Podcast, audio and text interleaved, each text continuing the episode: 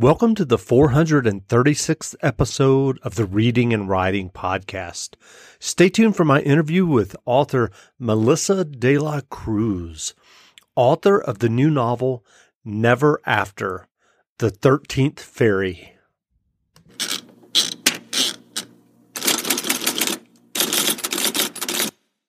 Welcome back to the Reading and Writing Podcast. My guest today is Melissa de la Cruz, author of the new novel, Never After, The 13th Fairy, book one in the new middle grade series, Never After.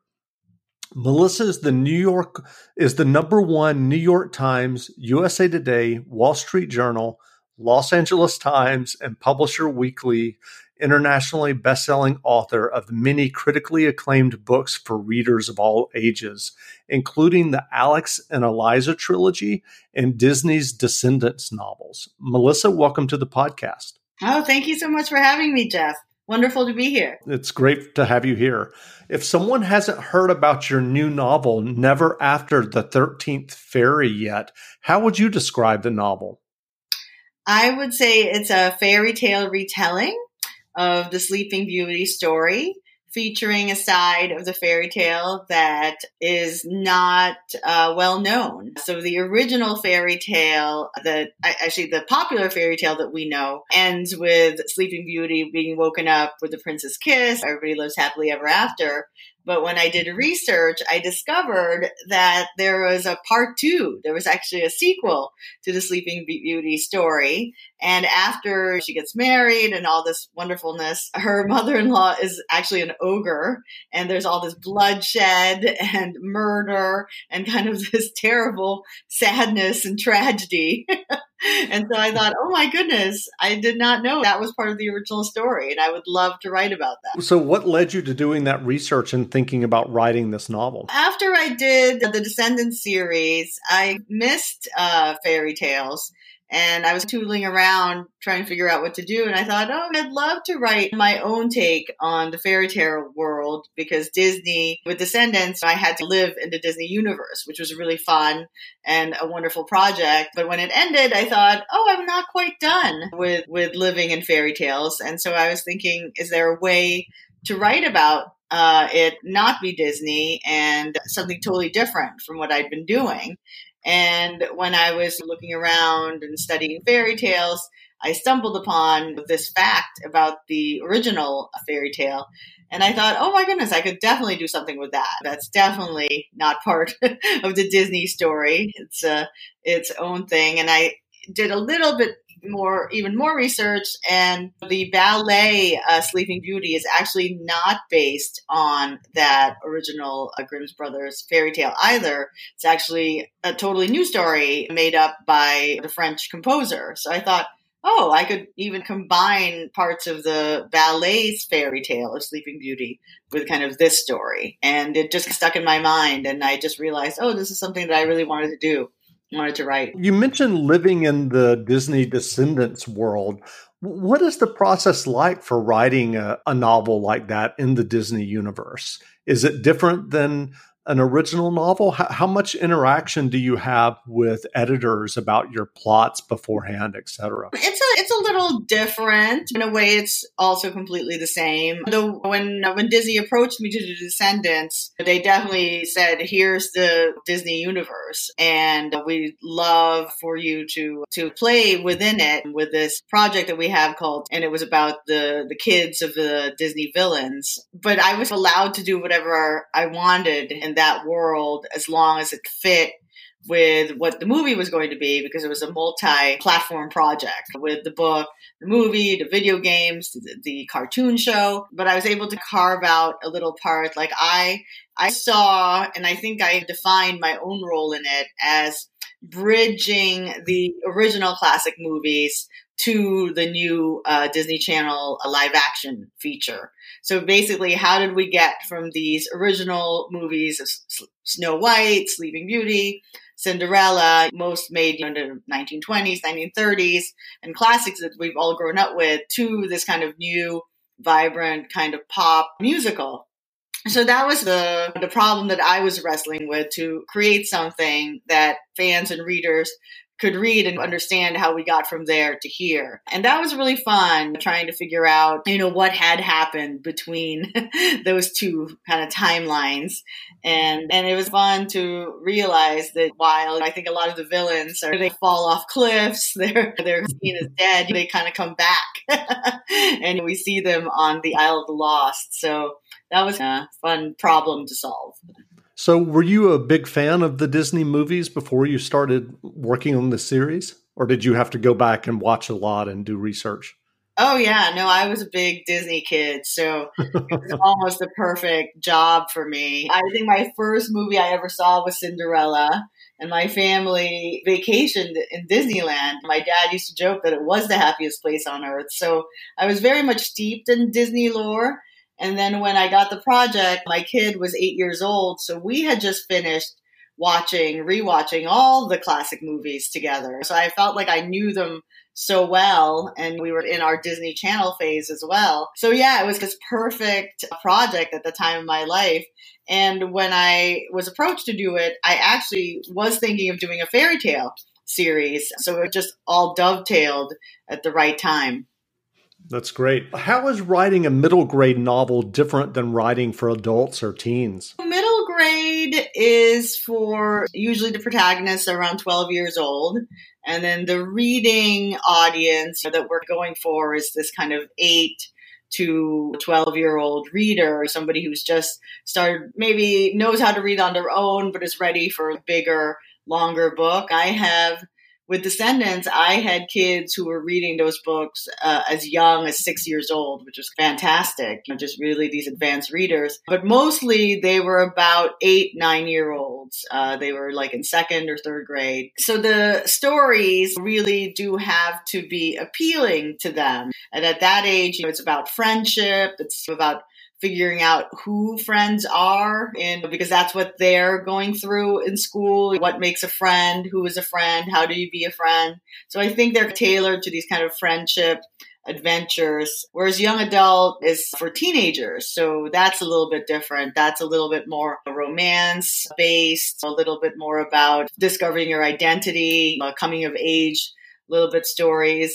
Then I always say writing for adults is about the culture of disappointment and how to deal with the world not being what you wanted it to be.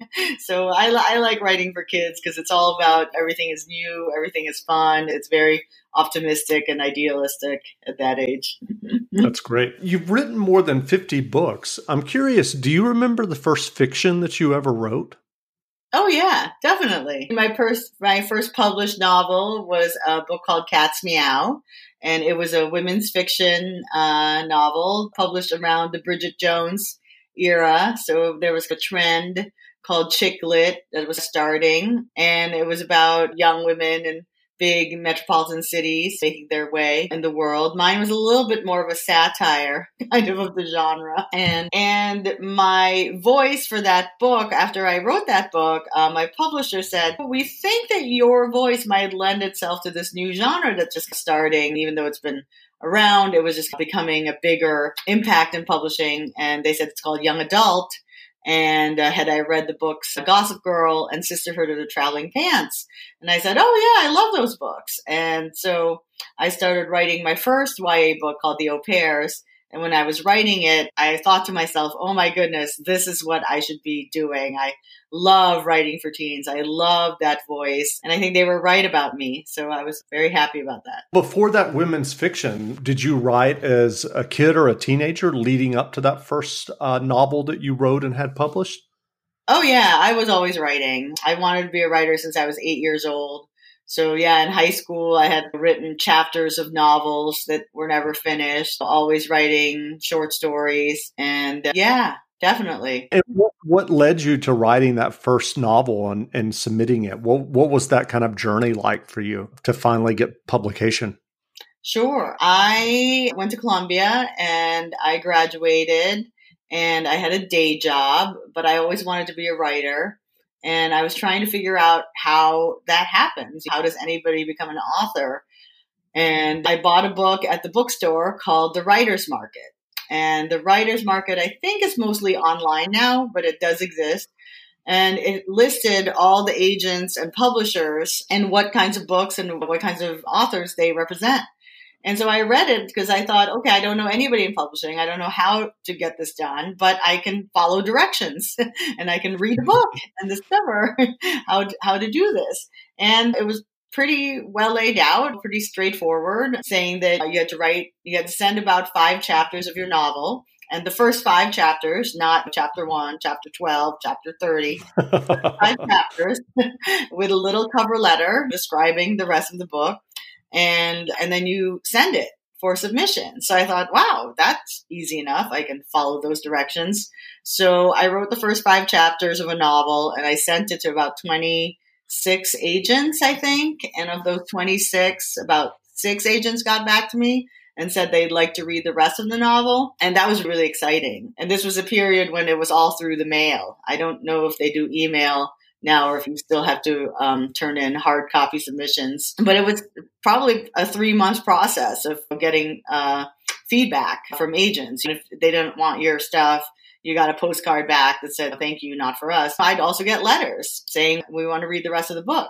So then I had to write the rest of the book. I like to hedge my bets. I didn't want to do any work on a book that nobody wanted to read. These 6 agents said they wanted to read the rest of it. So I wrote the rest of it. I sent it to 6. I think 4 of them asked to represent me. And I went with the person who I think had the most experience. So I sent it to Ray. And then Ray sent it on submission to a bunch of editors. And one of the editors asked me out to lunch and wanted to meet me. And at lunch, he said, I'm not buying your book.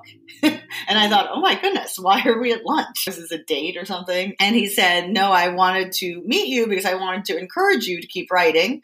I think you have a great voice. You don't know how to write a novel yet. He said, I think you should write for magazines and newspapers and get your name out there and learn how to write professionally so that when you come out with your second novel submission, people will have known who you are and you can prove that you can meet a deadline and you can write for professionally.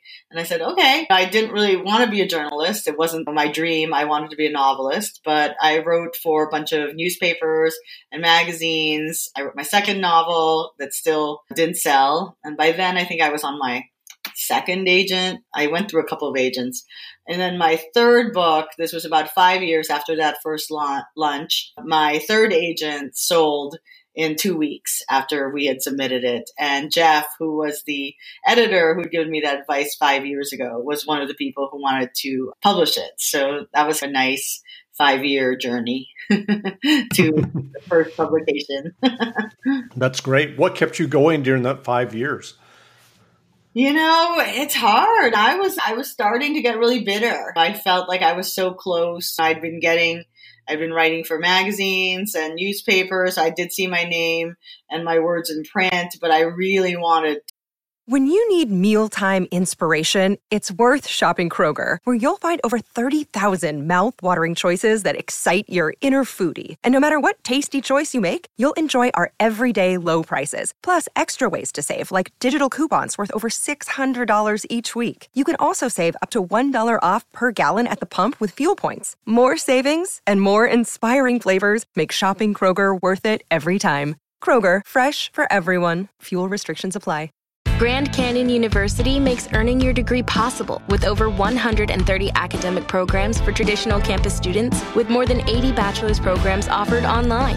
GCU provides you with the personal support you need, from complimentary unofficial transcript evaluations within 24 business hours to scholarships, academic support, and your GCU graduation team, led by your own university counselor. Find your purpose at GCU. Private, Christian, affordable. Visit gcu.edu. to publish a book. And I would go to the bookstore and just feel so embittered by seeing all these books on the shelves that were not mine. But I think the little kind of encouragement along the way from my agent, from this editor friend, from hearing from readers who were reading my essays, saying, that they liked it or they responded to it in some way. I did feel like validated as a writer, but in a way, you just have to figure out the right project that publishers want. And then I was writing the novel came from a column that I was writing for a website that a couple of friends and I had put together.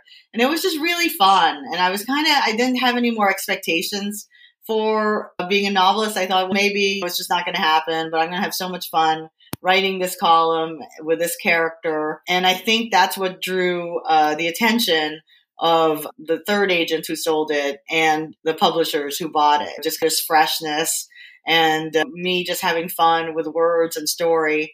And I think that's the thing that people forget. You can't get so mired in desperation of wanting to publish that you forget how much fun it is to write. So I think when we sold it, I said, oh yeah, it's supposed to be fun. You're supposed to have fun with it. That's great.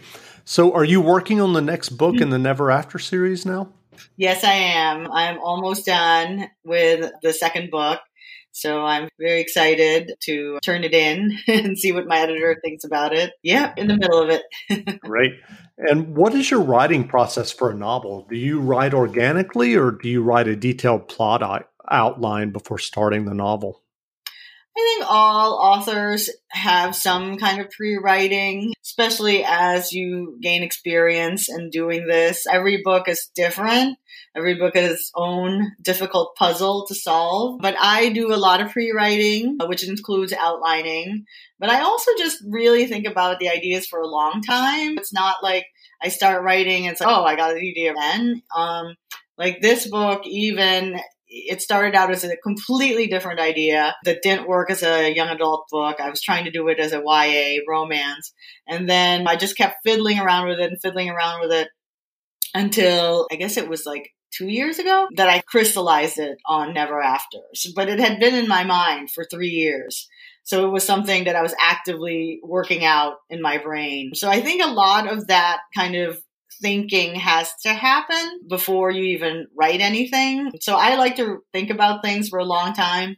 And then that makes the writing process actually shorter because once I start putting things down on a page, I've really thought about it already. And in my mind, it's almost already done. So that's my process. Then I write a synopsis.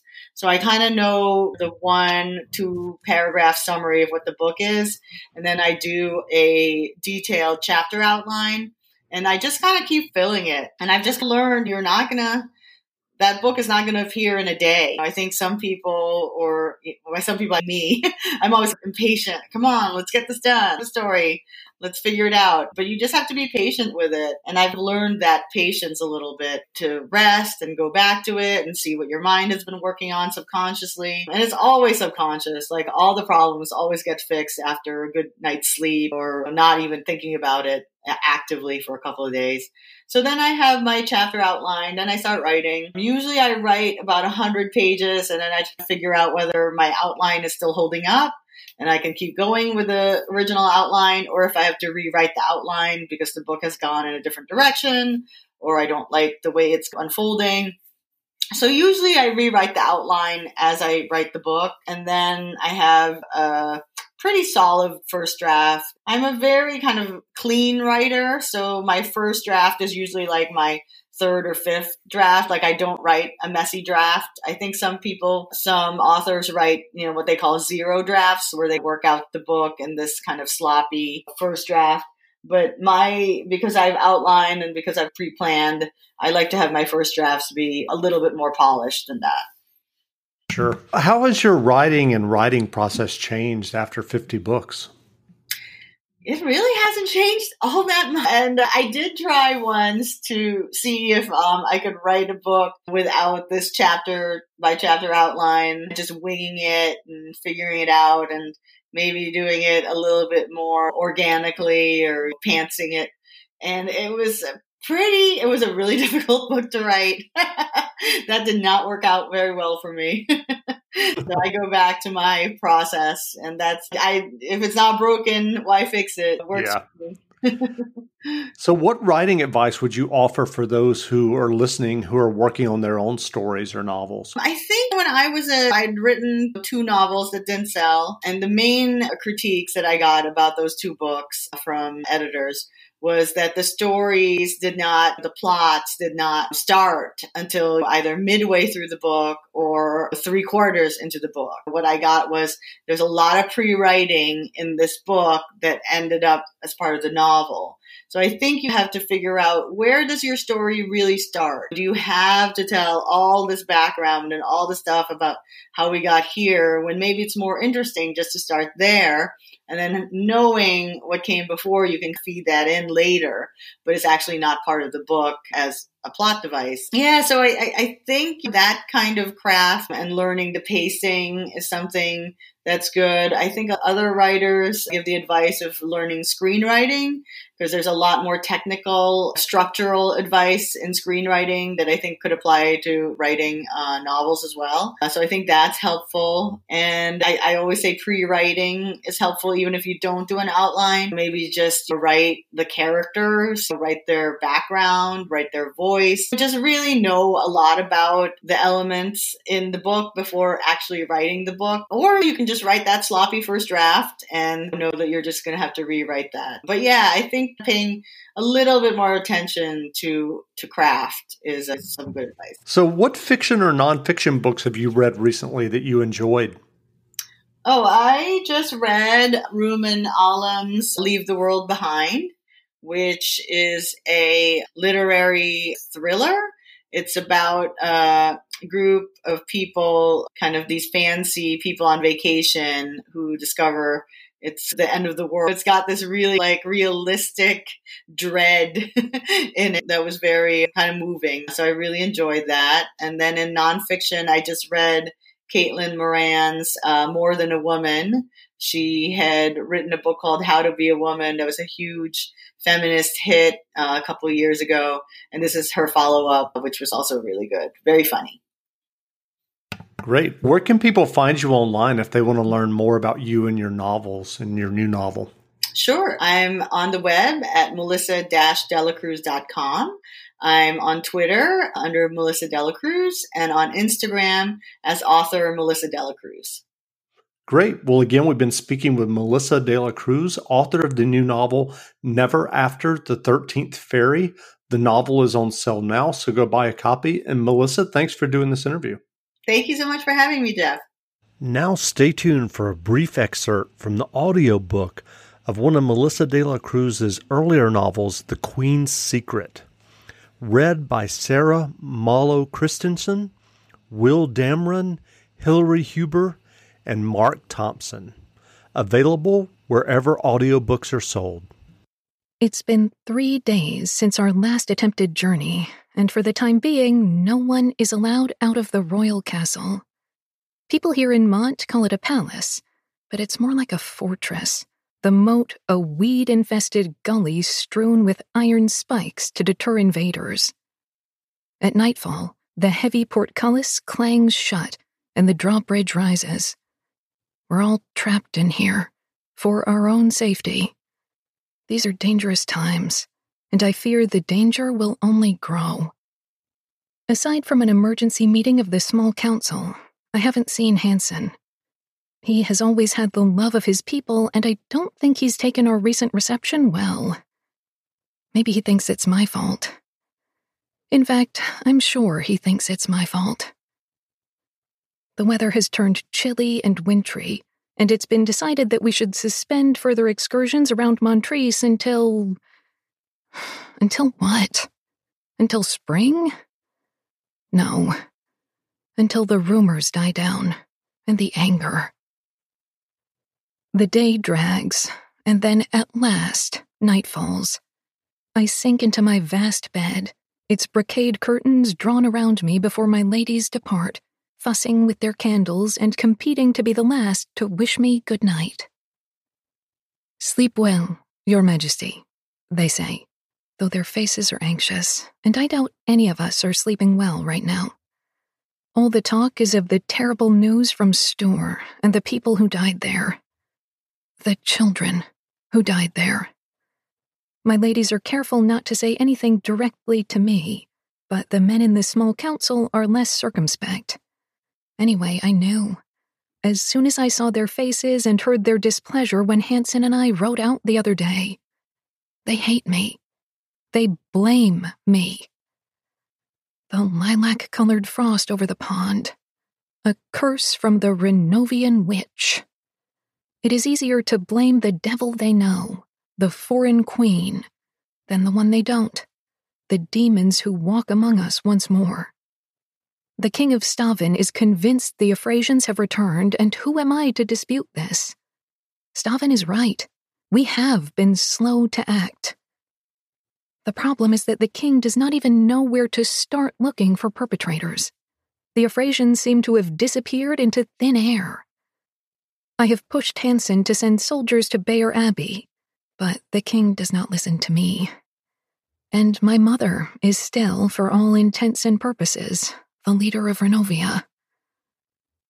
I lie in my vast bed, propped up on my pillows, listening to the soft night sounds of the castle, waiting. Hansen, in his own apartments at the far end of the hall keep, may be hosting his usual revelries, drinking, gambling, games that might be raucous or debauched, all with his favorites and his dogs. I actually have no idea. He could be brushing up on the scrolls and drinking tea, but I doubt it. He's kept his distance from me since our marriage, which is a great relief. He hasn't insisted on my presence at any of his evening entertainments, or once tried to join me in my bed, or summon me to his. This is a marriage of political expedience for both of us, after all. A political disaster right now, especially since the people blame or suspect me for the terrible things that have happened lately.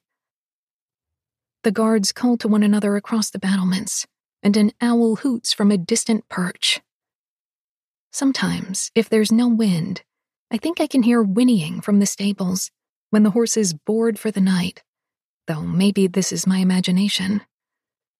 I'm longing for the castle to settle and for the business of the day to be over. Because that is when Cal will come to me, through the secret door in the hall's cellars, all the way up the narrow stone staircase, to the tiny antechamber we call the Queen's Secret. I'm waiting for his knock on the door. Waiting, waiting, waiting. It has been 3 days since the ill-fated trip to the village. 3 days since he has visited. I can never acknowledge our friendship in public, but I saw the alarm in his eyes when the crowd turned ugly. I want to tell him I'm all right, that I can take care of myself, that he doesn't need to worry so. But I also, selfishly, just want to be with him.